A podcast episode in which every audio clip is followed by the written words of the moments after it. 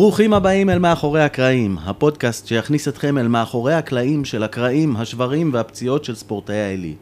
הפודקאסט שייתן לכם הצצה לצדדים הפחות מוכרים של הקריירות שאתם כולכם מכירים. הרגעים הכואבים, המלחיצים והמרגשים שלפעמים עיצבו אותם ועשו אותם למי שהם. אנחנו יותם פרי ונמרוד מלר, שני פיזיותרפיסטים שבאים מעולם הכדורגל בליגת העל ונבחרת ישראל, וכיום עובדים יחד בפיזיו פרו, הקליניקה הגדולה והמתקדמת בארץ לטיפול ושיקום ספורטאים מכל הסוגים והרמות.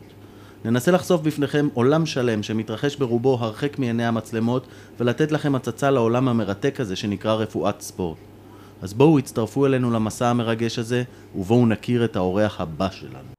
Got a song filled with shit for the strong-willed. When the world gives you a raw deal, set you off till you scream, piss off, screw you. When it talks to you like you don't belong, or tells you you're in the wrong field. When something's in your mitochondrial, cause it latched on to you like. One, two.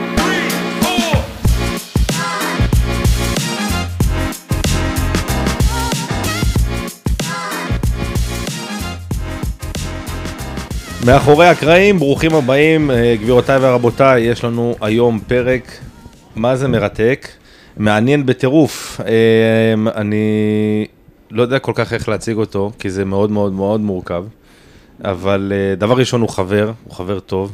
נכון. נכון, קודם כל חבר, הוא קולגה, הוא קולגה, הוא פיזיותרפיסט. כרגע. כרגע. אה, והוא עשה, אני, אני אקצר, אנחנו, כי אנחנו נדבר איתו עוד המון על מה הוא עשה ואיך הוא עשה, אבל הוא עשה תואר בפיזיותרפיה, הוא עשה תואר שני במשהו שנקרא Strength and Conditioning, ואמרתי את זה גם עם מבטא, SNC. SNC, אמ, ואנחנו נבין עוד מעט אה, במה מדובר.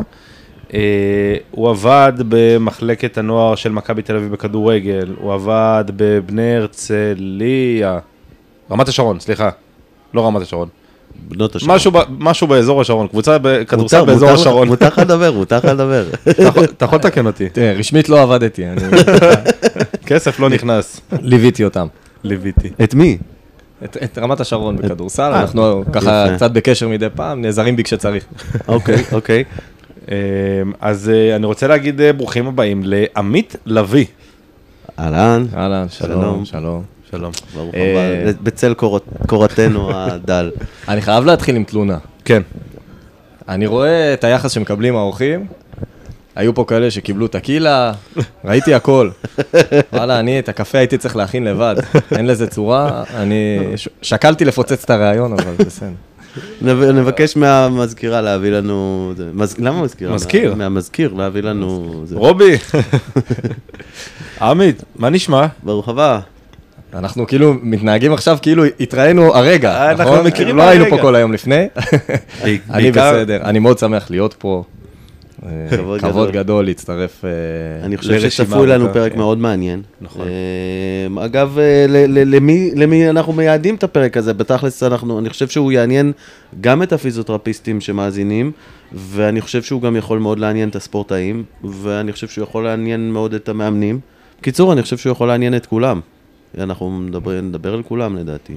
כן, אז לכל המיליוני מאזינים שיש לנו, אה, אז אני חושב שהפרק הזה הוא מאוד מאוד מיוחד, אה, ואנחנו ננסה לצלול לאט לאט קצת למה אנחנו, לאן אנחנו מכוונים אותו, אגב, לא, לא. לא ציינת את המקום האחרון שהוא עובד בו, עובד בו, מנהל אותו. כן, כן, כן, רגע, רגע, אנחנו נגיע לזה. אוקיי. לאט לאט. טיפין טיפין, נימי, אוקיי, אני יודע אוקיי. שאתה אוהב ישר ל... ואיך זה גרם לך להרגיש, אני- שנייה, רגע. לעומק, אני לא. משחק לעומק. עמית, ספר לנו מי- אתה, מה עשית, מאיפה הגעת אלינו, מאיפה להתחיל? אה, מהבטן של אימא. מהבטן של אימא. אז אה, אני גדלתי פה, בכפר סבא. אה, מן הסתם, אנחנו מכוונים לכל העניין ה- עניין הקריירה, אז אה, אה, כספורטאי אני גדלתי כאן במחלקת נוער של הפועל כפר סבא בכדורסל. אוקיי. באימפריה. כן. אה, הניסיון הזה להיות ספורטאי לא צלח. הבנתי את זה בגיל אה, די מוקדם, ו... והמשכתי הלאה ככה לכל מיני מסגרות, אבל הספורט תמיד ככה היה דבר שמאוד מאוד אהבתי לעשות. אה, מאוד הייתי טוב בו. דווקא, את זה דווקא גיליתי אחרי ש, שיצאתי מהמסגרת הכי מקצוענית שהייתי בה, שזה היה, שזה היה הכדורסל. אה, וככה, יש קטע כזה, כשאתה גדל, בטח אחרי שאתה לומד אה, פיזיותרפיה, אז האינטליגנציה הגופנית שלך משתפרת. כאילו, זאת אומרת, אתה פתאום נהיה יותר טוב באיזשהו מקום, לא? אז אני חושב שאצלי זה היה דווקא, זה מאוד מאכזב לגלות את זה דווקא בדיעבד, אה, אבל אני יכול לומר לך שגם כשהייתי בתוך המסגרת של הכדורסל, אני חושב שהייתי, מבחינה פיזית, הייתי, בוא נגיד, בין, ה, בין הטובים ב, בסביבה שלי, ברוב הפרמטרים, אני יכול אפילו לומר שהכי טוב, כזה מקום ראשון, שני, כמעט בכל מבדק ש, שעשו לנו. אה, אבל אה, לא, לא, לא הערכתי את זה מספיק. ואת זה דווקא גיליתי, אני חושב שפעם ראשונה שהבנתי אה, ש, שמבחינה פיזית אני יותר מוכשר ממה שחשבתי על עצמי, אה, זה קרה דווקא בצבא. אה, הייתי, הייתי לוחם, שירתי שירות קרבי, ושם מן הסתם הקטע הפיזי הוא מאוד בולט, אז אה, אה, שם לא רק גיליתי כמה שאני טוב בזה, אלא גם כמה אני אוהב את זה, כמה אני מחובר לזה. והיה איזה עניין שרצו להוציא אותי להדרכת אימון גופני, ככה שזה יהיה תפקיד נוסף שאני אעשה, זה, זה גם כן, זה לא כל כך הצליח, אבל זה עוד איזה חותמת לזה שזה, שזה, שזה התחום שלי. הייתי מוכר הרבה בזכות זה. אה, מאוד התבלטתי בעניין הזה, ומשם זה המשיך לכל המסגרות האחרות. אני, אני חושב שאחרי הצבא, עשיתי את המסלול הרגיל, שנוסעים לטייל, שם הבנתי שכשאני חוזר אני רוצה לעשות קורס מדריכי חדר כושר. לא ראיתי את זה ככיוון אופציונלי בכלל לקריירה, בשלב הראשון. רציתי לעשות את זה כי זה עניין אותי, אמרתי, אני אוהב להתאמן, אני תמיד אה, אהיה, אדאג שזה יהיה חלק מהחיים שלי, ואם אני כבר עושה את זה, אז אני רוצה להבין, זה, זה הזמן שלי ללמוד ולהעשיר את עצמי, זה ככה... עבדת? עבדת בזה? בתור מאמן כושר? אז זה לקח קצת זמן, בהתחלה זה ממש לא היה התכנון שלי. אה, באיזשהו שלב, זה, אמרתי, אוקיי, אה, אה, לא היה לי, אני לא חושב שהייתה לי מספיק תשוקה לעניין הזה, אבל כשסיימתי את הקורס מדריכי חדר כושר, אז דווקא ב, ב, ממש במסגרת של הקורס, החבר'ה שהיו איתי, היה שם איזה דיבור על איזה קונספט חדש כזה שמגיע מאמריקה ואף אחד לא מכיר את זה בארץ עדיין, ואיזה אימון ש...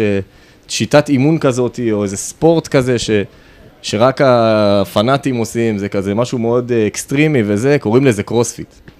אה, שזה מצחיק, זה, אני מדבר על משהו שהוא לפני אה, קצת יותר מעשר שנים, לא הרבה יותר, וזה זה, זה מצחיק שהיום אני מדבר על זה ככה, כן.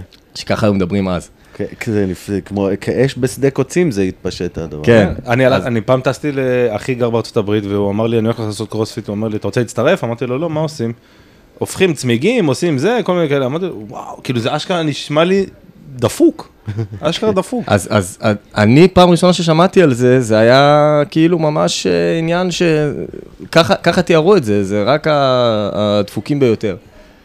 ואמרתי, טוב, אני חייב לנסות, חייב לראות מה זה. היו מעט מאוד אה, מועדונים בארץ באותה תקופה, זה לא היה כמו עכשיו, הייתי צריך לנסוע למושב משמרת, זה, זה חצי שעה כמעט נסיעה מהבית, אה, ונסעתי לשם כל יום כדי להתאמן. ו... ו... וממש נהניתי שם, זה כאילו ממש שינה את כל התפיסה שלי לגבי אימון גופני. אם עד אז הייתי עושה כל מה שהכרתי, אני גם... זו תקופה שגם כן, זה, זה, זה לא הרבה זמן, אבל העולם השתנה לגמרי בזמן הזה. ילדים אז רק התחילו להיחשף לשיטות אה, ולגישות שונות של אימון ברשתות. מה שאני הכרתי בתור אה, נער מתבגר, ואני מניח שגם אתם, זה אם אתה לא באיזשהו חוג ספורט מסוים, אז האופציות שלך זה לעשות אה, חדר כושר, או מתח, שכיבות סמיכה, וזהו, שם זה נגמר. ואז פתאום נכנסתי לעולם הזה של, ה- הקרוספיט, ששם פתאום נגעתי קצת, אני לא יכול לומר שלמדתי את זה ברמה גבוהה משם, אוקיי? אבל כן התנסיתי ב weightlifting ובאלמנטים של gymnastics, וכל החוויה של האימון מבחינת העצימות והשינויים של הקצבים והדברים האלה, זה היה אחר לגמרי. מאוד התחברתי להרבה דברים שעשיתי שם.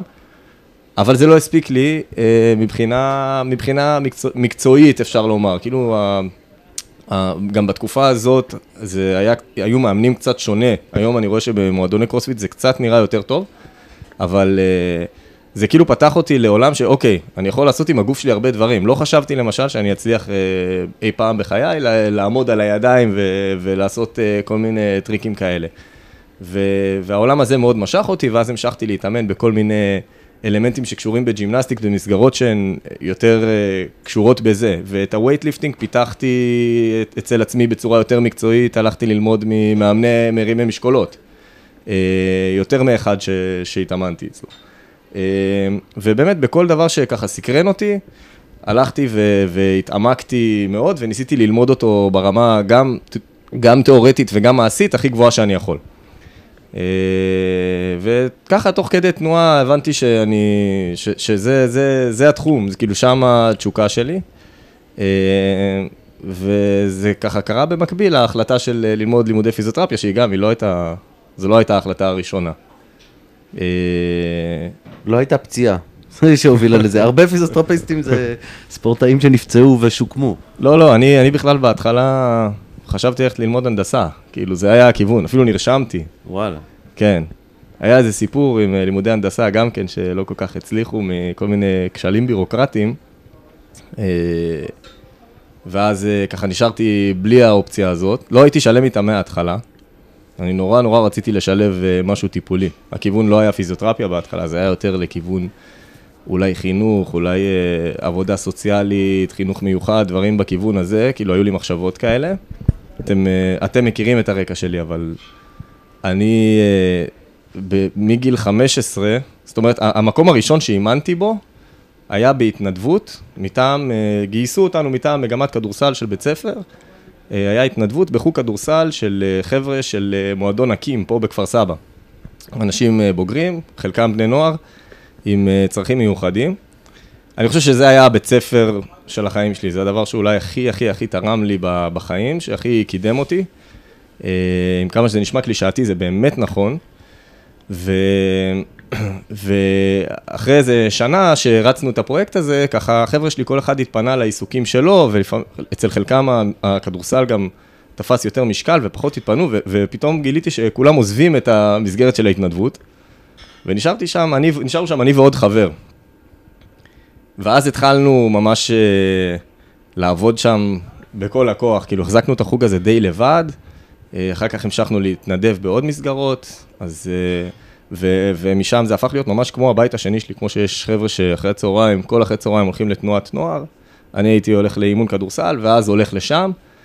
סופי שבוע, הכל, המון פעילויות, גם קייטנות, גם מחנות קיץ, דברים כאלה ש- שלקחתי בהם חלק.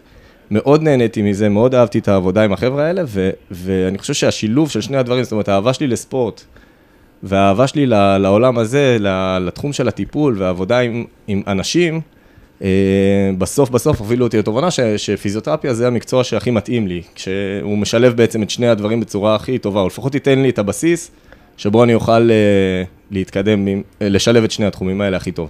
מגניב. כן. תגיד, והיום, עזוב, סיימנו את ה, סיימת את הלימודים והכל, ועוד רגע אנחנו ניגע באמת במה, במה אתה עושה היום, אבל איך אתה מרגיש שהפיזיותרפיה עוזרת לך בתור אה, מאמן אה, פיתוח יכולות אתלטיות, שאנחנו עוד מעט אה, באמת אה, ניגע בזה. אה, אז קודם כל, תראה, אני חושב שכפיזיותרפיסט, אז אנחנו יודעים להסתכל קצת יותר טוב על אה, דברים שמאמנים לא תמיד יתייחסו אלינו. למשל, סתם, להסתכל על אה, דברים כמו יצ... להסביר אה, אה, ליקויי תנועה או הבדלים בין צדדים או דברים כאלה באמצעות הסתכלות על יציבה. אנחנו יותר מחפשים את, ה... את הבעיות האלה. ליקויים. את הליקויים, והצורת חשיבה שלנו היא אחרת, בגדול. אה, ואני גם רואה שגם כמאמן, אני עובד בצורה שהיא הרבה יותר טכנית, הרבה יותר לימודית, וזה מאוד מזכיר את, ה, את הפיזיותרפיה, לפחות בשלבים הראשונים, לפני שזה נהיה אינטנסיבי. אתה בעצם צריך ללמד בן אדם מחדש לתנועה. אני מאוד מביא את, ה, את הדבר הזה לידי ביטוי גם באימון. אה, זהו, אני, אני חושב גם שזה פשוט יוצר לך אפשרות לעבוד בטווח רחב, עם טווח רחב יותר של מטופלים. זאת אומרת, אה, אנשים שהם אפילו גם בתחילת שיקום. אני חושב ש...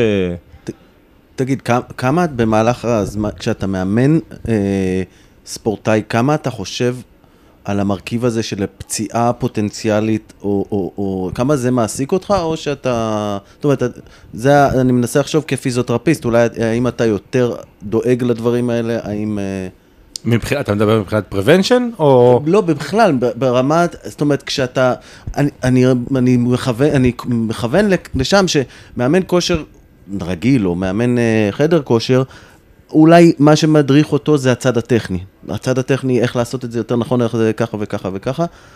פה יש לצד הטכני גם את ההשלכות הרפואיות, ואתה יודע אולי יותר מה... זה דברים שעוברים לך בראש, זה דברים שאתה... אתה, אה, נגיד, מאז שלמדת פיזיותרפיה, אם אתה משווה לפני ואחרי, אז, אז לגמרי, מן הסתם, ואני חושב שזה גם משהו שהוא צריך אה, להעסיק אה, כל סוג של מאמן, לא רק אה, מישהו שהוא למד פיזיותרפיה, מן הסתם. אה, בסופו של דבר, שיפור ביצועים ו- והפחתת סיכון לפציעה זה, זה אותו דבר, אין, אה, זה, אנחנו, יש המון המון המון מחקרים שמראים את זה, שככל שאתה יותר חזק, ככל שאתה יותר טוב מבחינה פיזית, הסיכוי שלך להיפצע הוא נמוך יותר. אז uh, המטרה היא אותה מטרה בגדול, זאת אומרת, העבודה למען המטרה הזו היא אותה עבודה.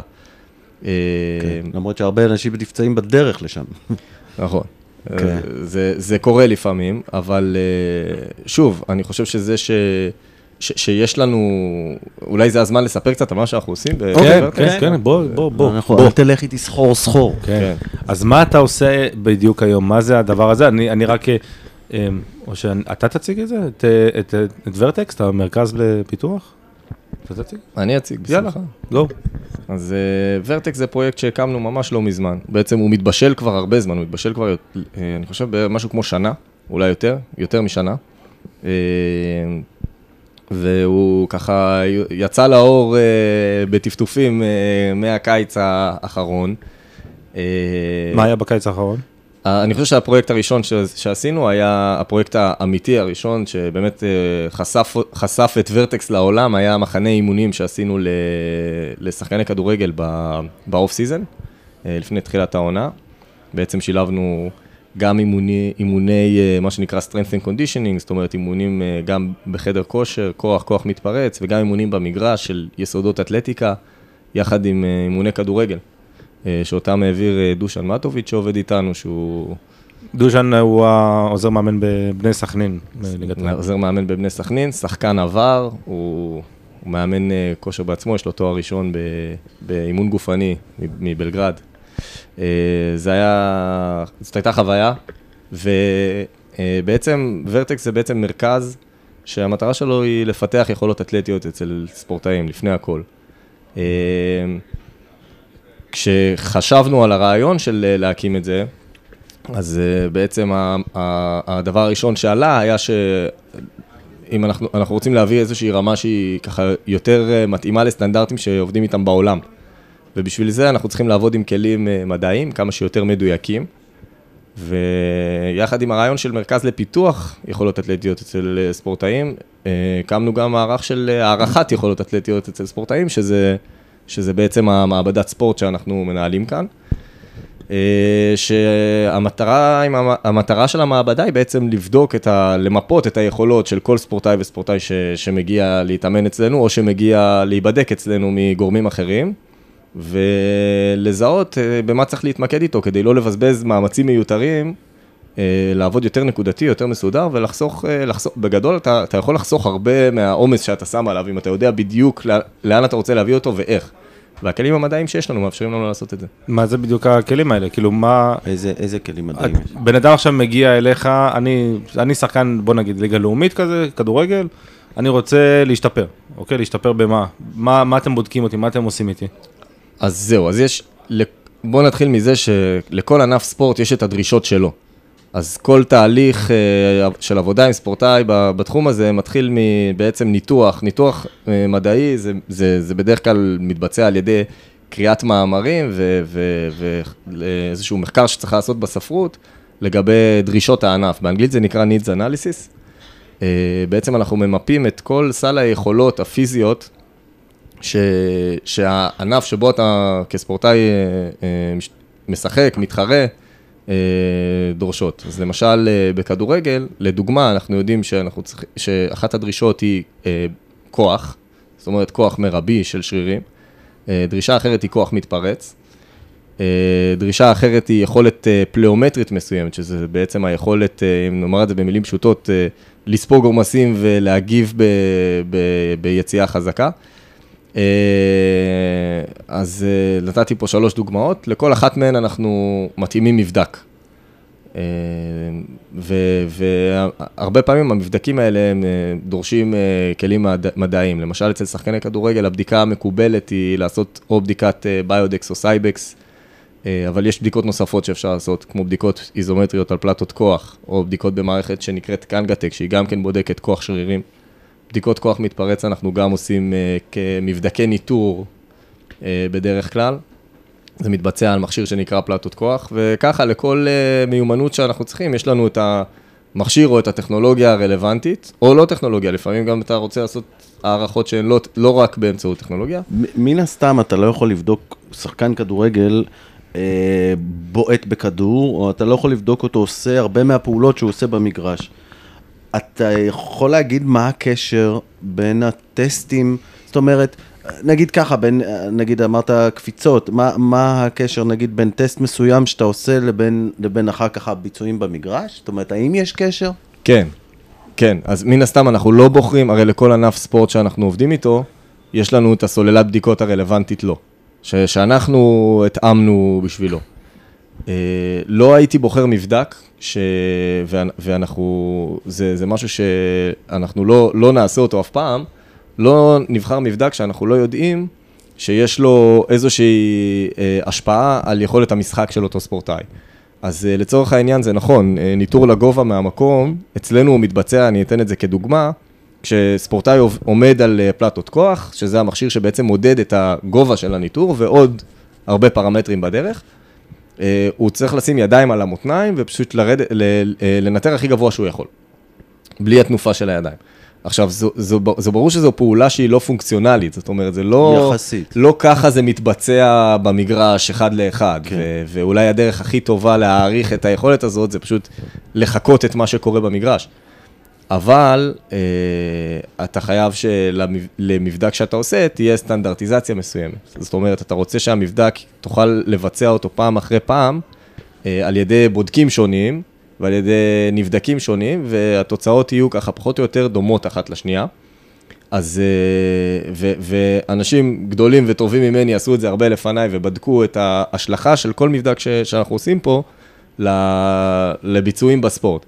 וספציפית למבדק הזה, אנחנו יודעים שיש לו השפעה מאוד גדולה על הביצועים. למשל, מי שטוב בניטור לגובה יהיה כנראה טוב ב, ב, בסבירות גבוהה. יהיה טוב גם בריצת ספרינט, בשינויי כיוון, בפעולות אחרות שדורשות כוח מתפרץ. אוקיי. אמ, יש לי- יש לי שאלה לגבי, אתה זוכר שערן שדו היה פה, כן. הוא אמר שכשהוא עבד עם אה, עם ערן, עם ערן זהבי, אז הוא הוא בדק ב-GPS את ה... אני חושב שזה היה ה-deceleration או משהו. acceleration ו deceleration. כן, אז הוא הבין שאם הוא יצליח לשפר לו את ה- את הבלימות, אז הוא ישפר את המשחק שלו, באמת, זה מה שהיה, והוא באמת שיפר את ה- גם את המספרים בזכות זה, וממש ראינו את זה. אתם עובדים גם אה, בצורה כזאת? אתם מודדים ספרינטים? אתם מודדים אה, דברים כאלה? כן, חד משמעית. זה, זה, זה דבר שהוא מאוד חשוב. לא תמיד אני ארצה לעשות את זה. ספרינט זו בדיקה שהיא ככה, יכולה לעורר חשש גם אצל הרבה ספורטאים וגם אצל הרבה אנשי מקצוע שמלווים אותם. אה, לא דיברנו על זה עד עכשיו, כן, אבל אנחנו, אנחנו לא עובדים בתוך קבוצה. אני לא עובד בתוך קבוצה ואני לא נמצא אה, יום-יום עם הספורטאים. אז אה, אצל... ספורטאים מגיעים אלינו מבחוץ, אני לא תמיד יודע מה... ב... ב... אין, לי, אין לי ממש שליטה על רמת המוכנות שלהם, על רמת העייפות שלהם. אז אה, אה, בדיקת ספרינט למשל, שהיא יכולה לשים, אה, היא נחשבת לבדיקה אולי לפעמים קצת יותר מסוכנת, או אפילו מספיק שהיא קצת יותר מעוררת חשש אצל ספורטאי.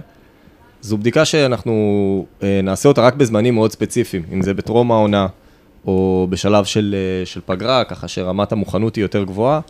אה, אבל, אבל זה משהו שאנחנו לגמרי נרצה לראות. אני בדרך כלל עושה את זה לספורטאים שעובדים איתי תקופה קצת יותר ארוכה. שהכנתי אותם, ואני יודע שאני ראיתי אותם, התרשמתי מהם, ואני יודע שאני יכול אה, אה, לבדוק את זה. זה גם מן הסתם דורש ללכת למגרש ודברים כאלה, אבל זאת לא בעיה, אנחנו פותרים את זה בקלות.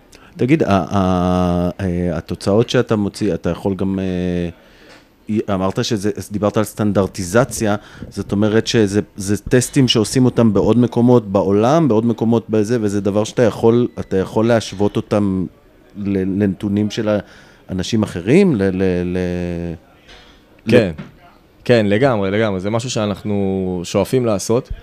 פה זה דברים שאני אני גם אומר את זה לכל מי שאני בודק, ואחר כך אני נותן לו תוצאות. אה, אנחנו עושים את, ה, את הבדיקה, ואחר כך אנחנו רוצים להשוות את התוצאות גם ל, לאנשים ש, ש, ש, שעשו את אותה בדיקה והם משתתפים באותו ענף. לקבוצת השווים, מה שנקרא. כן, בדיוק. אז למשל, אה, אם זה עכשיו ילד בן 13 שמשחק כדורגל, אז אני ארצה להשוות את זה לתוצאות של ילדים בקטגוריית גיל שלו. עד איזה גיל יש אה, את זה? נתונים? אני חושב ש... תראה, זה תלוי בענף. יש ענפים שאין לי עליהם נתונים בכלל. יש ענפים שהם הרבה יותר, אה, הרבה פחות נחקרים. הם פחות פופולריים. לא בוא נדבר על כדורגל. בוא נדבר על כדורגל. שזה התחום. שלי. סנוקר. אה, תדע לך, אבל דרך אגב, שאני חושב שאחד, תקן אותי אם אני טועה, אחד הענפים הכי נחקרים מבחינה ביומכנית, אה, כל הדברים האלה, זה זה גולף, לדעתי. זה בדיוק מה שבאתי להגיד. זה אנקדוטה כזאת, כן. אתם מגעילים אותי שניכם? Great minds think alike. לא. אבל זה בגלל ששנינו עובדים פה עם המערכת הזאת, שיש פה איזה מערכת שאנחנו עובדים לא, איתה. אני דווקא שמעתי את זה באיזה פודקאסט. איפשהו. באמת? כן, כן, כן. אז אה, אוקיי, אז אה, אנחנו- אה, אני חושב שהכי נמוך שיש לנו זה ילדים בגילאים אה, 13-14 בכדורגל. משהו באזור הזה. וזה הגיל שבדרך כלל מתחילים אה, לעשות את הבנייה הזאת, או שאפשר להתחיל אה, לפני? יש גם כאלה שמתחילים לפני, אני מאוד בעד, אבל זה, זה כמו כל דבר, זה הכל שאלה של איך. כן. זה, מאוד תלוי איך, זה, נושא בפני עצמו. זה נושא שדווקא יהיה מעניין אותי לשאול, כי- כי אני בטוח שהוא מטריד הרבה אנשים. אבל רגע, אבל בוא נדבר אה, עוד פעם על ההשוואות האלה, מה שהתחלת להגיד, כי הסטנו אותך. אז אתה משווה את זה לאנשים, גם למקצוע, נגיד אתה כדורגלן, אתה יכול להשוות אותו לפרמייר ליג, כדורגלן ישראלי מהליגה הלאומית, אתה יכול להשוות אותו ל... בהנחה ש, שיש, שיש לי את הנתונים, כן. עכשיו, הנתונים האלה, צריך גם אותם, אני אומר את זה לכל מי שאני מוסר לו תוצאות של בדיקה, שצריך לקחת אותם בערבון מוגבל, כי אני מבצע את המדידות בצורה מסוימת, בשיטה מסוימת. יש, יכול להיות שאותו ספורטאי, אותו ספורטאי שנמדד בפרמייר ליג, הוא נמדד על מערכת אחרת, בשיטה אחרת, ב, ב, אה, לא יודע, עם בודקים אחרים. אז אני צריך לקחת את זה בערבון מוגבל, אני יודע פחות או יותר מה טווח התוצאות Mm.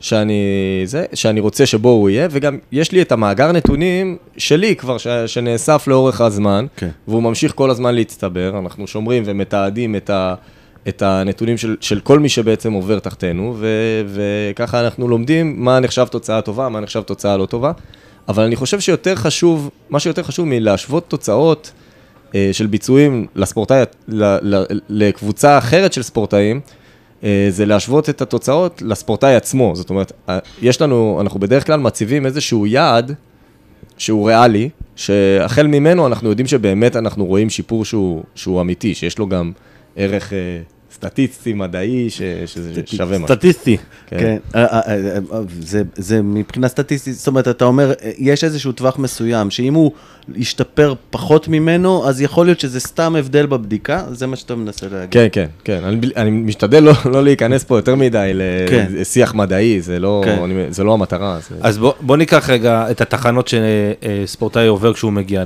הוא מגיע אליכם, ל- לוורטקס, והוא עושה את, ה, את כל הבדיקות שרלוונטיות לספורט שלו, ואחרי זה מה עושים? מתחילים לעבוד? בונים תוכנית? מה... אז, אז, אז כן, אז קודם כל אנחנו בונים תוכנית. עכשיו, הבדיקות הן לא היו סתם בשביל uh, להראות יופי, מגניב, ככה אתה זה. Uh, אנחנו לוקחים את הבדיקות, משווים את זה לתוצאות.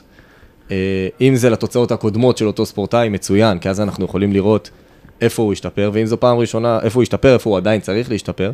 אם זו פעם ראשונה שהוא עושה את הבדיקות, אז אנחנו עושים את ההשוואה לקבוצת השווים, כמו שדיברנו כבר. השלב הבא הוא באמת, אה, זה, זה אותו שלב בעצם, זה ניתוח של הנתונים. זה ממש למפות אה, מה היכולות. יש לנו יכולת מאוד גדולה, עם, אה, המדע מאפשר לנו לחקור ממש לעומק על ידי ארבעה, חמישה מבדקים, מה, מה היכולות של כל ספורטאי. ברמת. האם הוא חזק יותר בכוח לעומת כוח מתפרץ, זה לא רק איך הוא ביצע בכל, בדיקה בנפרד, אלא גם מה האינטגרציה בין היכולות. אה, ו- ומשם, מן הסתם מתוך... גם אה, ימין-שמאל, אסימטריה, בטח. ממש, לגמרי, זה אחד הדברים שאנחנו הכי מתמקדים בהם. אגב, אה, ה- הראייה הפיזיותרפיסטית בתוך, ה- בתוך אוקיי. העניין הזה, זה משהו שאנחנו לגמרי מתייחסים אליו. ומשם אנחנו, על בסיס התוצאות האלה, אנחנו גוזרים את תוכנית האימון, שהיא תהיה הכי מותאמת אישית ומדויקת לבן אדם שעובד איתנו. הבנתי.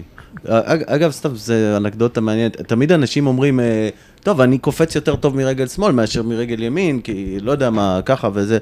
אה, אה, א', האם זה נכון? זאת אומרת, האם אנשים יש להם תמיד רגל אחת שהם קופצים ממנה יותר טוב? האם זה, וזה במצב הבריא אני מדבר, ו, והאם זה, נל- לא יודע, נלקח בחשבון? אתה מצפ... זה לגמרי משהו ש, ש, שרואים אותו כמעט תמיד, מן הסתם תמיד יהיו הבדלים, אבל זה לא שאלה של האם יש הבדל, אלא זה שאלה של גודל ההבדל. Mm-hmm. זאת אומרת, אה, אנחנו מצפים לראות אסימטריה בין אה, צדדים, אה, במידה מסוימת.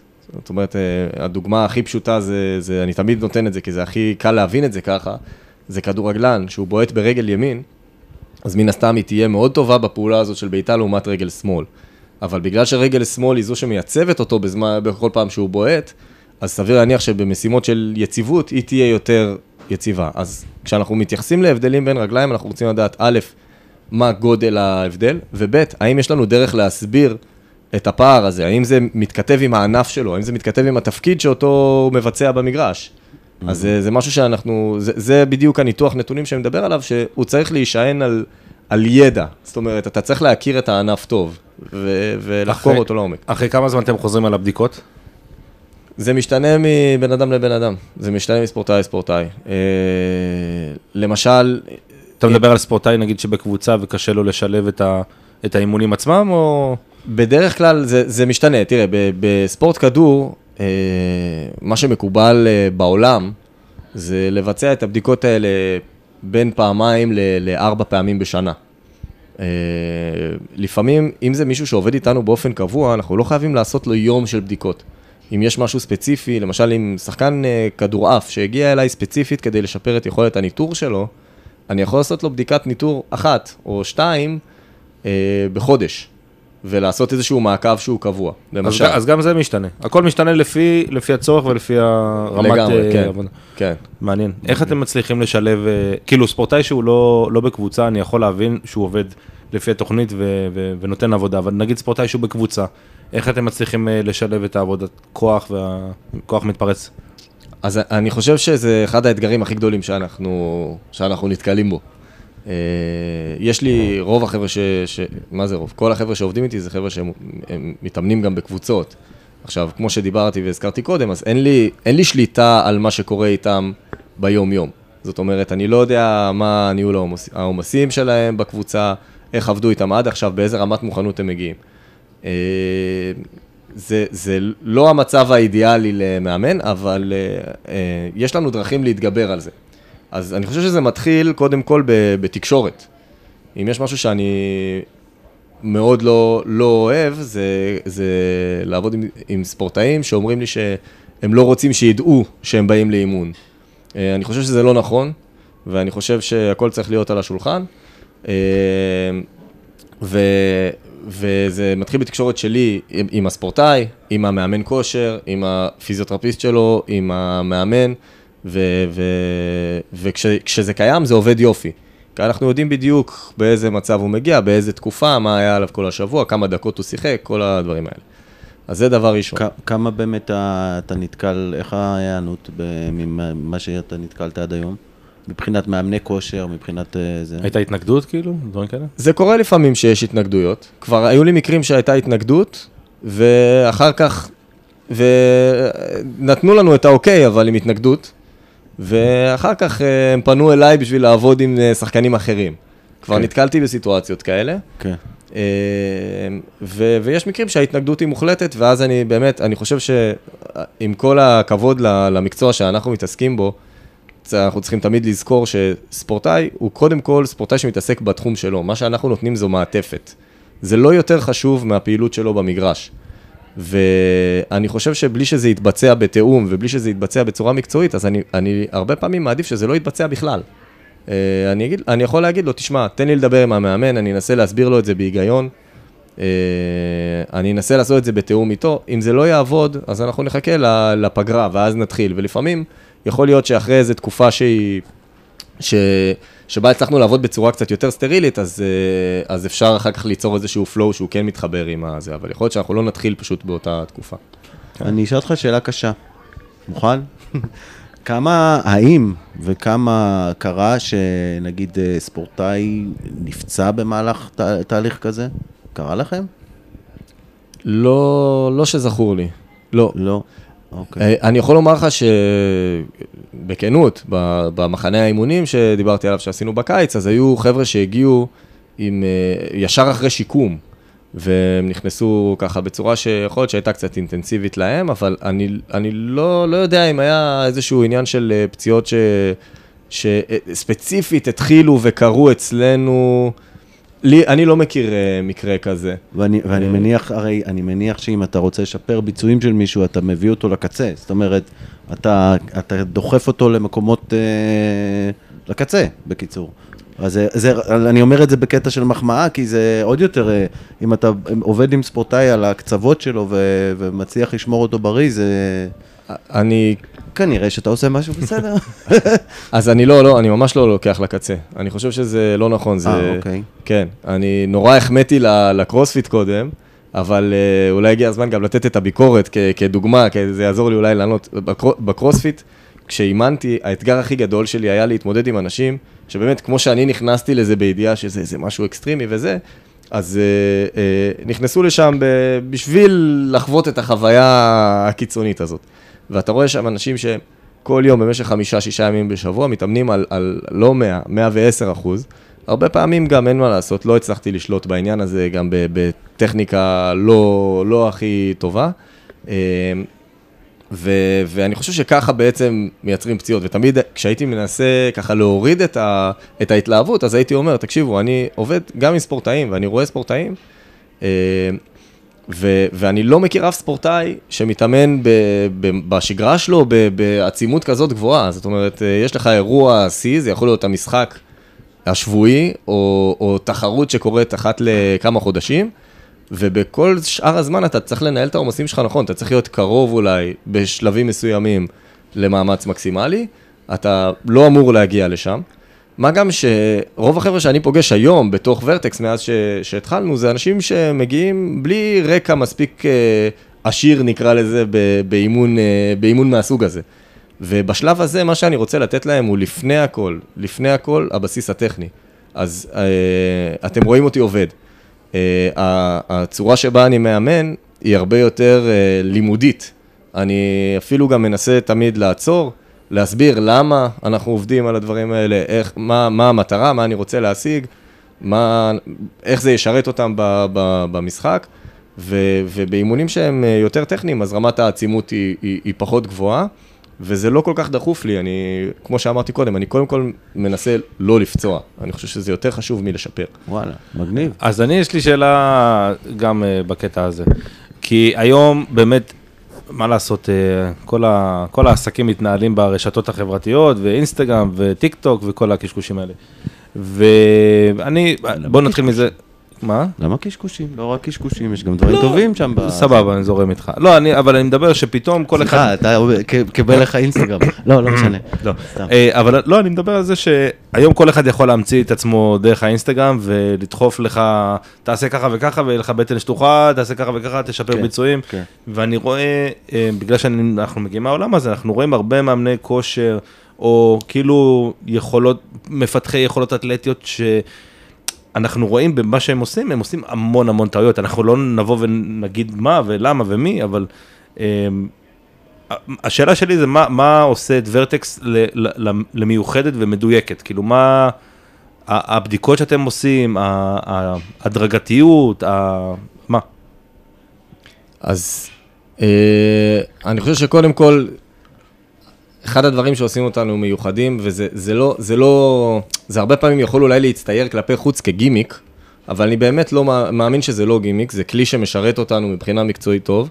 זה באמת הנושא של הבדיקות וניתוח נתונים שאנחנו יודעים לעשות אותו היום ברמה טובה, ואנחנו ממשיכים לשפר את היכולת הזאת. אנחנו כל הזמן לומדים. אה, כשאני אומר אנחנו, אז אני מדבר על עצמי, ואני מדבר על, על הצוות, שיש פה צוות אה, אה, באמת ברמה מאוד מאוד מאוד גבוהה. אה, והדבר השני זה שאני חושב ש, שהרוח של, של ורטקס היום היא, היא סביב לא ליצור אימון כחוויה. זה, זה לבנות תהליך. ולפעמים התהליך הזה הוא יכול להיות בשלבים מסוימים קצת משעמם. בשלב של בניית בסיס, בשלב של, לחלק מהאנשים לימוד טכניקה זה לא הדבר שהכי מרתק אותם, הם רוצים uh, להרגיש את, ה, את העבודה, ואנחנו מגיעים לזה בסוף. לאכול ברזלים. כן, ואנחנו מגיעים לזה בסוף, אנחנו לא, אני לא מרחם על האנשים שלי ואני לא מנסה, אני לא מפחד עליהם, אני כן, אבל אני כן אדחוף אותם uh, יותר כש, כשה, כשהבסיס קיים. ואני מסביר לכולם שהתהליך הזה הוא לא תהליך של יום-יומיים, זאת אומרת, uh, אימון אחד, אימון שניים, אימון שני לא, לא ישפר אותך.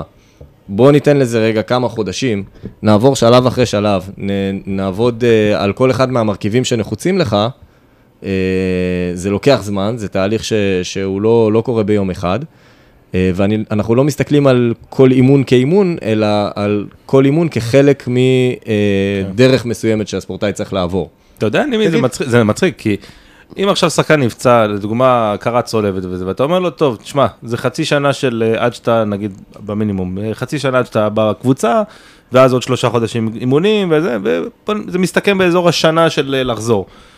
אוקיי, הוא, הוא מפחד מהתהליך אולי, אבל הוא מבין שזה מה שהוא צריך לעשות. אוקיי. בן אדם שרוצה לשפר יכולות, אתה אומר לו, תראה, זה, בוא נתחיל בשלושה חודשים ואז נראה איך אתה זה, זה לא, זה לא יורד כל כך קל בגרון, כאילו, כמו שאתה חושב. אתה מבין מה אני אומר? כן, כאילו אנשים רוצים כאן עכשיו מהר, כן, רוצים, אה, כן, יש כן, לי ביום, בסוף שבוע יש לי איזה גמר ואני רוצה ל- להשתפר. הכין את וגם- עצמך לקיץ. גם רוצים להאמין ש...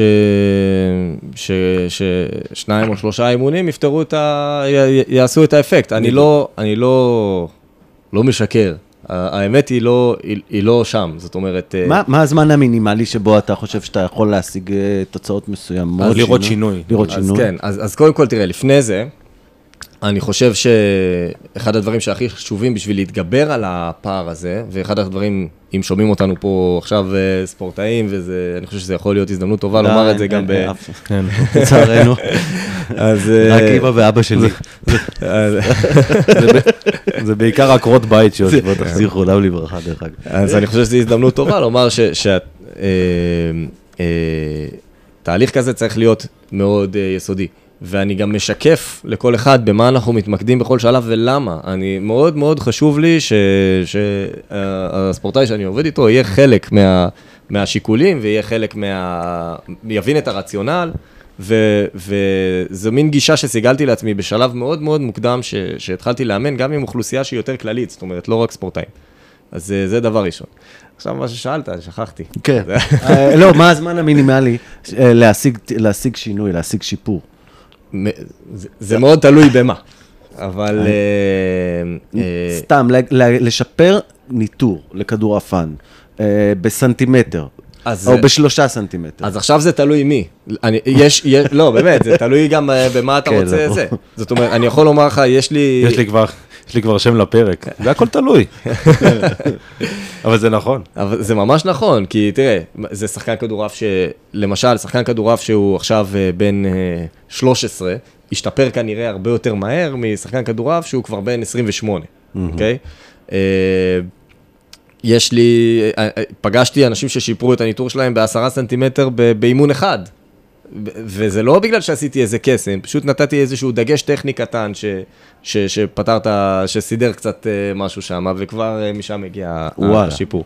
זה יכול ממש לקרות. אבל, אבל אה, בשביל באמת לעשות איזשהו שינוי שהוא פיזיולוגי, בואו נצא מנקודת הנחה שזה מישהו שהוא, שהוא מתחיל, זאת אומרת, זאת פעם ראשונה שהוא נכנס לאיזה תוכנית אה, מוסדרת ו- ועובד אה, בצורה יסודית, אז אני אומר לו, בוא ניתן לזה תקופת ניסיון של, של שלושה חודשים. אה, אוקיי. ש- תגיד, מה מה המרכיב, שוב, אני כזה, אני כמו בתוכנית בוקר אה, בערוץ 13, זה מחפש טיפים. ניב רסקין. אבל מה- מה המרכיב, אם היית צריך להגיד, המרכיב הכי חשוב בשיפ- לשיפור ביצועים אה, אתלטיים? מה הדבר שאתה, כאילו, ש- לא יודע. זאת השאלה. שאלה קשה, זה תלוי. לא, אני... הכוח המתפרץ, האירובי, הכוח המרבי, מה עוד יש לנו? פליומטריה, פליומטריה. אז אני חושב ששוב, אני חושב ש... סימטריה. אני חושב שמבחינת... אה, זה, זה מאוד משתנה מענף לענף. יש ענפים שהרבה יותר מאופיינים בכוח מרבי, יש, אנשים שהרבה, יש ענפ- ענפים שהרבה יותר מתאפיינים בכוח מתפרץ. ו, ו, ויש ענפים שמתאפיינים בתכונות אחרות יותר. אז, אז אה, זה מאוד תלוי באיזה ענף, באיזה תפקיד אתה ו, ו, ובדברים האלה. אבל אה, אני חושב שיש דבר אחד שהוא ככה חוצה תחומים, זה, זה היכולת הטכנית שלך. זאת אומרת, אם היכולת הטכנית שלך, למשל, אני, אה, יש לי קצת ניסיון אה, לא מקצועי, חובבני באימוני אתלטיקה קלה. אה, בעיקר בספרינטים, כי למדתי, למדתי והכשרתי את עצמי לטובת ה- העבודה שלי עם... היית עושה. לדעתי ב- בעצמך אימונים, לא? שמעתי... כן, הייתה תקופה שעבדתי עם, אה, עם אה, מאמן פרטי, אחר כך... כדי ללמוד. נטו כדי ללמוד, מתוך סקרנות. איזה אוטודידקט זה. כמו עוד הרבה, כמו עוד הרבה, כמו עוד הרבה תחומים אחרים, התגלגלתי למקומות גם הרבה יותר מוזרים מזה. וואלה, זה מעניין. כן. אה, אבל... אה, אה, אני, אני שאלה אחרת, טוב? אני, סליחה שזה, מכל, מה, מהמאגר שיש לך, מכל הספורטאים שעבדת איתם, איזה מקצוע ספורט היית אומר הם בעלי הנתונים האתלטיים הטובים ביותר? תגיד גולף. תגיד גולף. יש לנו פה הרבה גולפאים. גולפיטקים. כן. לא, אני חושב, תראה, לא בהכרח מבין הספורטאים שאני עבדתי איתם, בלי להעליב אף אחד מהספורטאים שאני עבדתי איתם, פשוט התחום הזה בארץ הוא לא הכי מפותח, הוא, הוא עדיין ברמת החובבני. אני חושב שאני, ה- התחום שאני הכי חזק בו, או, או הכי מחובר אליו באופן טבעי, זה הספורט כדור, אה, הענפי כדור. אני חושב שהספורטאים הכי טובים בעולמות האלה, זה השחקני פוטבול. אה, באופן כללי, סל הכישורים הכי מגוון שצריך, גם שם זה משתנה בין תפקיד לתפקיד, אבל אם צריך לומר באופן אה, כללי, אז אה, אני חושב שאיתם העבודה היא הכי מורכבת, צריך ממש לגעת בהכל. תגיד, איך ה... האם אפשר לאפיין נגיד את הספורטאי הישראלי כבעל ליקוי מסוים שהוא בכל הענפים? זאת אומרת, האם כשאתה נתקל בספורטאים מקצוענים, אתה מוצא את עצמך מופתע מכמה הם, לא יודע מה, חלשים, או כמה הם זה? אתה רואה משהו שהוא... הוא גורף? הוא גורף, בדיוק, חוצה מקצועות, חוצה... כן, אבל אני, אני לא מאשים את הספורטאים בזה. זאת אומרת, יש לנו נטייה לחשוב שהספורטאי הישראלי הוא מטבעו אה, אולי פחות טוב, אבל, אבל, אה, או לחלק מהאנשים, לא בהכרח לכולם. אני מאוד מאמין ב, ב, בספורט הישראלי, נאמר את זה ככה, ובפוטנציאל ש, שקיים בו. אה, אני חושב פשוט שאנחנו מתקדמים, אה, מתקדמים ב- בצעדים יחסית יותר קטנים, בלשון המעטה, מהעולם, משאר העולם. ואני, שוב, בתחום שאותו אני יכול למדוד, אני יכול לומר שאני מופתע לגלות דברים מאוד אה, בסיסיים אצל ספורטאים כמו טכניקת ריצה, כמו זה שהם אף פעם לא נגעו במוט ומשקולות בחלק מהמקרים, שזה יכול להיות מאוד נחוץ להם, לא, לא ברמת להועיל, לפעמים זה גם נחוץ. אז, אוקיי, אז בוא, בוא אז אני, נ, נ, נרפרר ל, לפרקים אחרים שהיו לנו. אה, היה לנו את יוסי בניון, והיה לנו, אם אני לא טועה, גם מנור, שדיברו על העניין הזה שאני לא טוב לי חדר כושר. אני עובד, אה, אני עושה אימוני כוח וזה פוגע בי. מה יש לך להגיד להם? או לאנשים כאלה? אז קודם כל, אה, החבר'ה האלה עובדים עם אנשי מקצוע.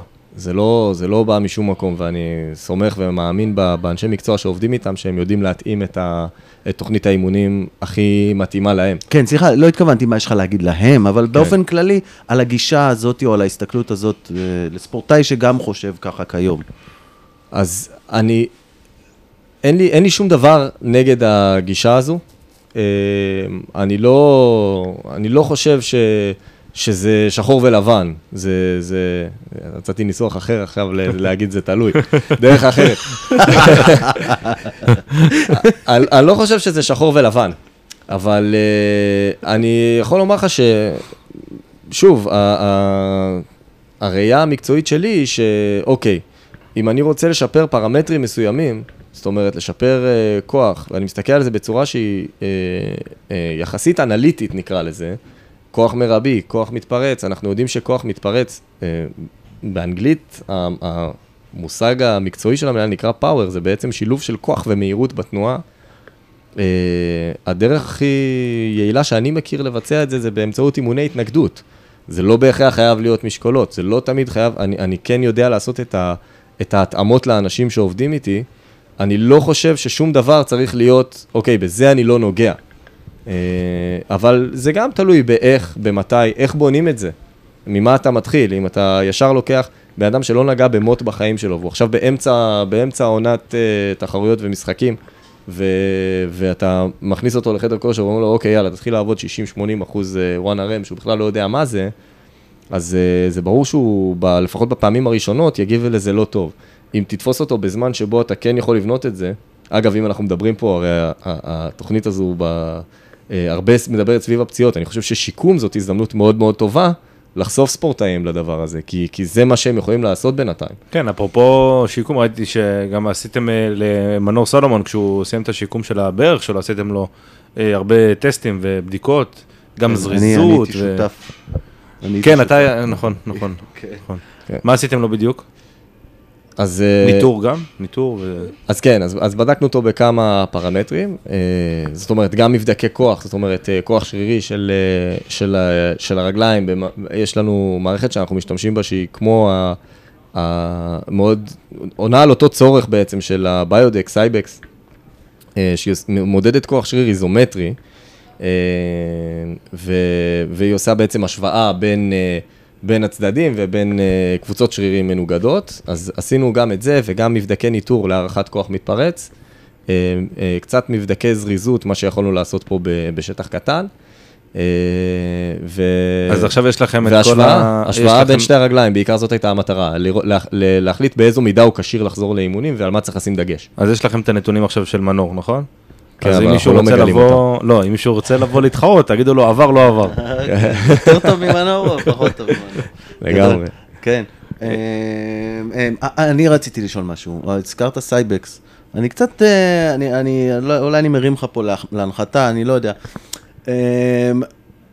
ב- בעולם הכדורגל שממנו אנחנו באים, כולם מתייחסים ל Cybex כמו האורים והתומים, או אני לא יודע מה. שולחים, אם זה מאמנים, בעלים, לא משנה, קבוצות, שולחים את השחקנים בתחילת עונה, בטרום עונה, לעשות מה שנקרא אה, כזה baseline, להוציא, אה, לכל השחקנים לעשות אה, אה, Cybex, וכששחקן חוזר מפציעה ישר, אה, הוא לא חוזר בלי Cybex, אגב, הרבה רופאים ככה. אה, ואחרי שיצא לי לראות קצת את, ה, את הטסטים ש, שאתה עושה והכל, מה אתה אומר על, ה, זאת אומרת, על ה Cybex לעומת, או, או במקביל, או כאילו, מה... אז אה, קודם כל, אני חושב שבצדק, ה Cybex הפך להיות לבדיקה מאוד אה, נפוצה ומקובלת בתחום של הכדורגל, זה לא סתם. אה, אני חושב שלהכיר את היחסים בין, בין ה quad ל hamstring, זאת אומרת, בין השריר הארבע ראשי לשריר ה hamstring האחורי, זה מאוד חשוב. אה, אצל שחקני כדורגל, וזו בדיקת כוח שהיא בהרבה מקומות היא המועדפת, ו- ו- וזה מוצדק. אבל היא לא נותנת לנו מספיק מידע לגבי יכולת אה, האתלטית והפערים ש- שאנחנו יכולים לזהות אה, בתוך ביצועים אתלטיים. זאת אומרת, אה, אני הייתי רוצה להסתכל על זה בצורה קצת יותר מקיפה, וזה גם מה שאנחנו עושים עם ספורטאים שחוזרים משיקום. אה, בין אם זה ספורטאים שמגיעים אלינו אה, מפיזיו-פרו או ממקומות אחרים שמסיימים שיקום ורוצים לעשות איזושהי הערכה יותר מקיפה, או כמו מנור שעשה את זה. אה, ש, שבה אנחנו בודקים אותם גם בפעילויות שהן יותר מדמות ויותר קרובות למצבי משחק, ושם אנחנו עושים את ההשוואה בין הצדדים. אז אני חושב שהעולם מתקדם, הידע אה, מצטבר, ו, ו, ואנחנו צריכים... אה, אתה, אה, אה, אני, אני ככה, שוב, אה, אני אשאל שאלה פרובוקטיבית, אתה חושב שהטסטים ש... הטסטים שדיברנו עליהם האחרים יכולים להחליף את ה Cybex, או ש... אז אני היום נוטה לחשוב שככה, בוא נגיד ככה, יש, זה, זה, זה תלוי. אני חושב ש... It depends. אני חושב שה Cybex הוא צריך להיות חלק מ... מ... לדעתי, כמו שאני רואה את הדברים היום. האמת שלפני שהגעתי לפה, חשבתי, וואי, בטח, אני נכנסתי לאיזה מין אה, חרדה כזאת, שבטח אני אגיד דברים, שאם אני אשמע אותם עוד נגיד אה, כמה חודשים, או עוד איזה כמה שנים, אז אני אגיד, וואי, איזה שטויות דיברת. אז אני, אני זה אציין, סימן טוב, דרך אגב. אני אציין ש... מעולה. שזה מה ש... שחשבת, שלמדת, בטח. התפתחת. אני- אני- נכון. השאיפה היא תמיד לחשוב על עצמי לפני שנתיים כמטומטם. זאת השאיפה. וואי, יש בזה. משהו. יש בזה משהו, אה? כן. אני, אני, אני אשקף את מה שאני חושב נכון להיום. אני חושב ש Cybex או Biodex, או בדיקה אלטרנטיבית, למשל אנחנו משתמשים במערכת KangaTech לפעמים, בחלק מהמקרים, אה, גם כי הסיכון בה הוא פחות גבוה, רמת העייפות היא פחות גבוהה וזה מאפשר לנו עכשיו לעשות עוד בדיקות ישר אחרי, ובעצם לקצר את הזמן, במקום לפצל את זה ליומיים, יום אחד Cybex Biodex, יום, יום אחר לעשות אה, בדיקות פונקציונליות, אנחנו יכולים לעשות אותה באותו יום. גם אפשר לעשות אימון אחרי ה... אפשר להשתמש באימון, אפשר גם ל- לעשות, אה, ל- למדוד עוד קבוצות אה, שרירים פחות או יותר על אותו זמן. זאת אומרת, בזמן יחסית קצר, אתה יכול להתייחס גם ליחסים בין המקרבים למרחיקים. אז אנחנו, בדיקה כזו, מהסוג הזה, אחת מהשתיים, היא צריכה להיות חלק מסוללה של בדיקות יותר אה, רחבה, שהיא כוללת גם מבדקים פונקציונליים. אה, מגניב. אה, כן. טוב, אנחנו כזה קצת אה, לקראת סיום, אז בוא נעבור לשאלות, נימי, שאלות כזה, שאלות עניין, בוא נקרא לזה. אין לי יהדות. יש לנו מאזין. יש לנו. מאזין. גם, גם רגב פנן אמר לי, נו, מתי אתה שואל אותי את השאלה של האימון התפלות? תשאל, תשאל. לא, אני דווקא, יש לי שאלה, מי, מי, זו שאלה שאתה שאלת איזה פעם, אה, איזה אתלט היית מת לבדוק אותו ולעבוד איתו? בארץ או בעולם? בוא נת... בארץ אה, ובעולם. שרפתי את עצמי. לבדוק בעולם, בארץ, רגע, בארץ. אוקיי. ואני לא אחד מהם. אותי אפשר. אה, זה תלוי. מישהו? בלי, לה- בלי להעליב, אני לא, אני לא, אין לי, אין לי איזה מישהו ספציפי שבהכרח אה, מסקרן אותי, אה, אבל אה, כלום? אף אחד? כדורסל אפילו, משהו? בארץ, אה, ישראלי, עזוב בארץ, ישראלי? לא? אה, האמת שאני דווקא הייתי רוצה, מאוד מעניין אותי לבדוק דווקא את אלה שמ- שמפתיעים. זאת אומרת, אה, למשל, סתם, אה, אחד ה... אני, אני ידוע כ... פה לפחות כ, כחובב NBA, אה, ואני מקפיד להתעדכן ולצפות אה, מדי פעם, ותמיד יש את השיח על, אה, על לוקה דונצ'יץ', שאיך זה יכול להיות שהוא זז לאט, ואיך זה יכול להיות שזה, ו, ובכל זאת הוא, הוא כאילו הנושא הכי חם היום ב- ב-NBA. ו- ודווקא זה... רגע, לא- רגע. ערן לוי. לא, באתי לשאול אותם, לוקה דונג'יץ' מקריית אונו? זה? אז אני לא חושב שדווקא דווקא מישהו כזה, ש, שדווקא אין לך איך להסביר את הביצועים שלו בהכרח ביכולות אתלטיות, דווקא לחפש, אני מאוד אוהב להתעמק בתוך הניתוחים של, הרי אנחנו לא מתייחסים רק לתוצאה. אם אנחנו עושים ניתוח, אה, ניתוח של, אה, של מדידה מסוימת, אנחנו רוצים גם לנתח את האסטרטגיה. זאת אומרת, מה מביא אותך לתוצאה גבוהה, או מה, או מה מונע ממך להגיע לתוצאה גבוהה. ואני חושב שדווקא אצל אחד כזה, מעניין אותי לראות במה הוא כן טוב, מה הנשק ה, ה, שהוא משתמש בו. וזה גם מעניין מה לעשות עם זה אחר כך. האם אתה רוצה דווקא לקחת את הנשק הזה ולפתח אותו עד הסוף, או, או, או, או דווקא לעבוד על הדברים האחרים, אצל מישהו שהוא באמת בסדר גודל כזה שהוא מנומן. השאלה אם אפשר לבדוק מוח. זה ביצועי מוח. זה- זהו, זה- רציתי לשאול- אה, אה, לשאול אותך, נכון, רציתי לשאול אותך באמת, אם היית יכול להמציא מכשיר, או בעולם אוטופי היית יכול למדוד מה שבא לך, מה היית רוצה למדוד? כאילו, יש לך... זו שאלה קשה. היא לא מתאימה שאלה לעכשיו. לא קשורה שאלה בכלל. לתחילת תראה, הראיון. גם אם הייתה לי תשובה, אני לא חושב שהייתי מגלה אותה פה. זה- הייתי, רושם על זה פטנט באיזשהו כן. שלב. כן. אה, אז לוקה דונצ'יץ'. טוב, ישראלי אין לך משהו ש... לא, לא בהכרח לוקה דונצ'יץ', אבל בהכרח מישהו שהוא הוא דווקא ידוע ב... הוא מושמץ ביכולת הפיזית שלו. אה, יש לך מקצוע ספורט שלא מדדת עדיין והיה מעניין אותך למדוד? מקצוע ספורט. טוב, נימי. אה, גולף. מקצוע ספורט שהיה מעניין אותי למדוד. לא, אני, אני, שוב, מה, ש, מה שמעניין אותי זה לא, כאילו מאוד מעניין אותי המדידות והכל, אבל יש, יש ענפים שהייתי רוצה לעבוד איתם. זאת אומרת, לא, לא, לא רק למדוד, זה, זה, זה לא הדבר ש... הבנתי. מה? כאילו, מי? ענפים שלא יצא לי עדיין. שהיית רוצה לעבוד איתם. אה, אני חושב שרוגבי, כן. רוגבי מאוד מעניין. אה, זה לצערי יש בארץ כן. קצת. יש, בפארק מדי פעם. בפארק. אמ, אתה יכול לעבוד איתי, אתה יודע מה, איזה ספורט, אתה לא- בחיים לא תעבוד עם ספורטאי כזה. אתה רקדן על עמוד. לא.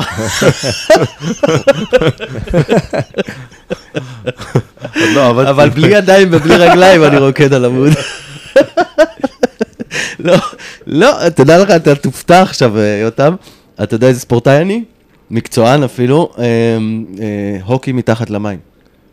אני שיחקתי הוקי? הוקי underwater polo. תבדוק ביוטיוב, תיכנס, יש, יש ספורט כזה, שיחקתי אותו עם שנורקל, משקפת וסנפירים, אני מת.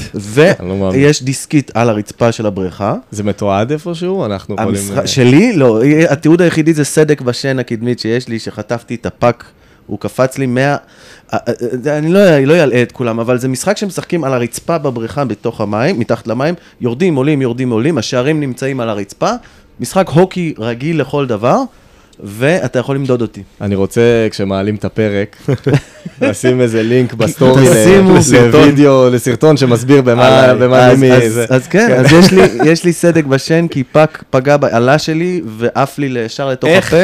אני באמת מנסה לחשוב, איך puck עף במים אני ולא. הצלחת לא, לזוז הוא לא עף במים. ה puck, זה- הוא כל כך לאט. לא. הוא זז לאט. ה puck הוא, מעופרת, הוא שוקל כמעט שני קילו, רגע, אז רגע. זה לא טורפדו. תקשיב, ואחת השיטות לעבור את השחקן שמולך, היא להעיף אותו מתחת לגוף שלו ולהיכנס מתחת לגוף שלו, כי בתוך המים מאוד קשה להסתובב מהר.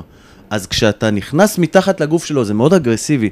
אמ, עד שהוא מסתובב, אתה כבר עברת אותו באיזה שני מטר, ואז כשמישהו ניסה להעיף את הפאק מתחתיי, הוא פגע לי באלה שהייתה קרובה לרצפה, אתה מחזיק את האלה ביד, היא קטנה כזאת, כמו איזה מקל קטן, פגע בזה ועף למעלה, בום, נכנס לי בשן. אני מצטער שאני... חשבתי שאני מת. זה נשמע לי שזה זז כל כך לאט. לא, כי, כי יש טכניקה, אתה נותן לו מין סיבוב כזה, אתה נותן לו מין החלקה עם סיבוב, ואז הוא לא מתרומם, והוא טס.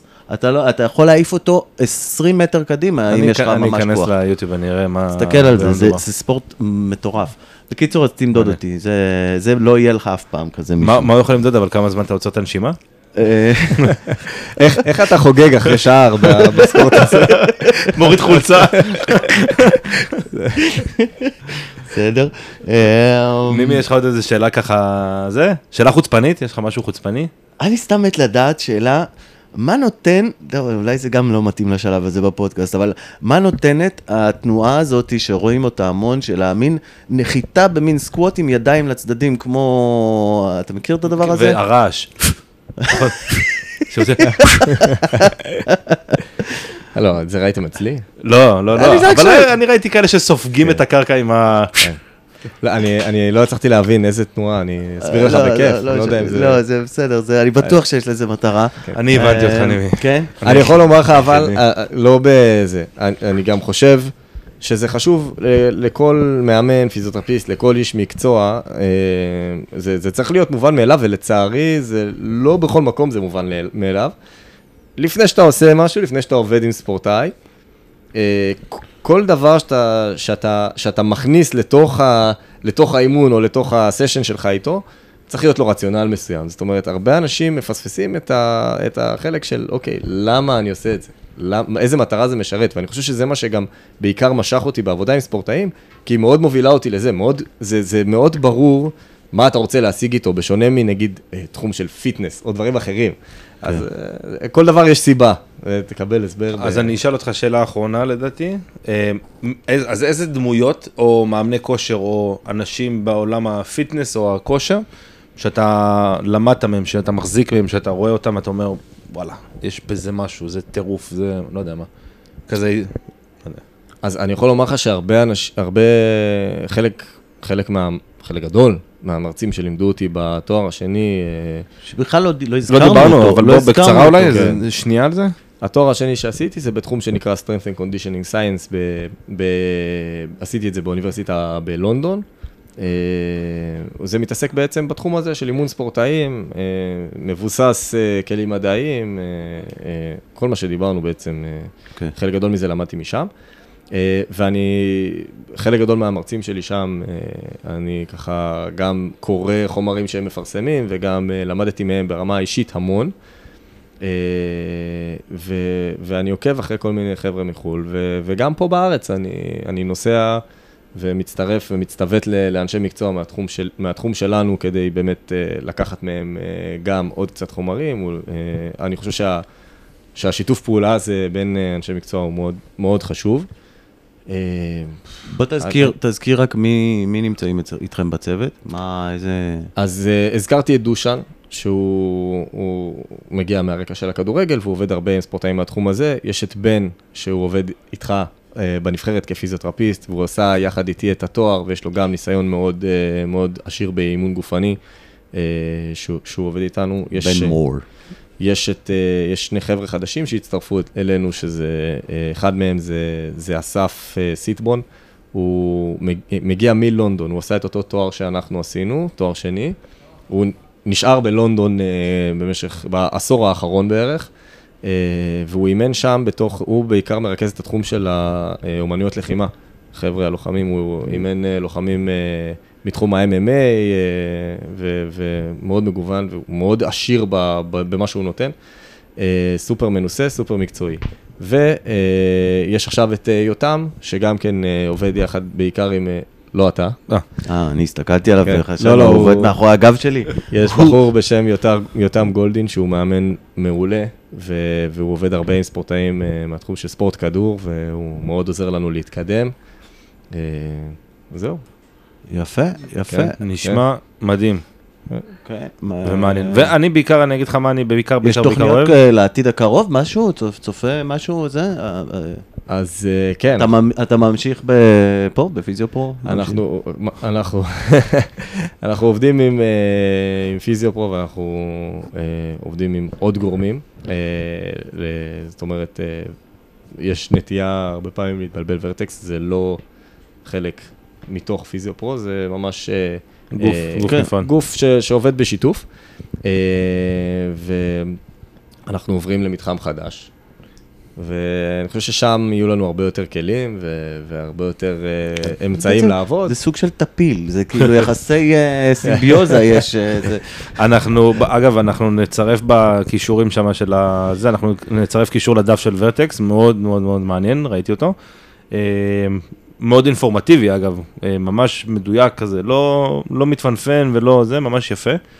אה, זה דבר ראשון. דבר שני, אני רוצה להגיד שאני ממש ממש אהבתי את הגישה, ש, שכשמישהו שומע ומישהו מחפש אה, להשתפר או מאמן כושר או משהו כזה, אז אז כש, כשעמית אמר, זה, זה תלוי, אוקיי? כש, באמת, ובאמת אני חושב שזה ממש ממש נכון, כי, כי כל, לך תעשה סקווט ותחשוב שאתה חזק, זה, זה לא עובד ככה, זה ממש לא עובד ככה, העולם השתנה בטירוף, מ, מסתם כוח ל, לדברים שהם מאוד פונקציונליים ונכונים לאותו אדם, לאותו ספורטאי, לאותו תפקיד, לאותו ענף, ללא משנה מה. אה, ולדייק את זה, זה הדבר הכי חשוב, ואני שמח לשמוע שמישהו עושה את זה סוף סוף. אני אגיד שאני הופתעתי לגלות שכשאתה מנסה לשפר ביצועים של מישהו, אתה לא מביא אותו לקצה. אני, זה הפתיע אותי מאוד. אתה צריך להקשות עליו. אף אחד לא, אתה לא יכול להשתפר אם לא אתגרת את עצמך. אה, אבל אני לא חושב שצריך לעבוד אה, בקצה גבול היכולת, אני לא חושב ש, שזה, שזה נכון. את זה, את זה תשמור לתחרויות. מדי פעם אנחנו ככה מגרדים את האזור הזה, אבל זה צריך להיות מתוכנן מראש, זה צריך להיות, אה, זה לא, לא קורה סתם ככה. כן. ובאמת, אנחנו מנסים להביא כמה שיותר מהידע המגוון שיש פה ולהתאים את זה לכל אחד. מדהים, טוב. אה, מגניב לאללה. אז אה, המון המון המון תודה לעמית לביא, שהצטרף אלינו ככה, ככה הצלחנו להשיג אותו סוף סוף, אה, זה היה לא פשוט. אבל... השגת אה, איתי פגישה, כמו שרצית. למצוא אותו. כל היום בפגישות. ותודה רבה. ו... תודה לכם. אני, אני רוצה שוב, אני רוצה ל, ל, ל, אמ, ל- לחזור ולהגיד שנורא מעניין אותנו לשמוע מה אתם חושבים ואיך, אה, ואם יש לכם איזה שהם אה, הערות, אם יש לכם איזה שהם אה, בקשות, איזה אנשים שבא לכם לשמוע. אתם יכולים למצוא אותנו באינסטגרם, אמרנו את זה בפרק הראשון, The Sports Physio פודקאסט או. בעברית מאחורי הקרעים או כמובן. בעברית מאחורי הקרעים, אתם יכולים לכתוב לנו שם, אה, אתם יכולים למצוא אותנו בכל אחד בשלו, אה, פיזיופרי, אני נמרוד מאלר, אה, ולכתוב לנו באופן אישי, יכולים ככה.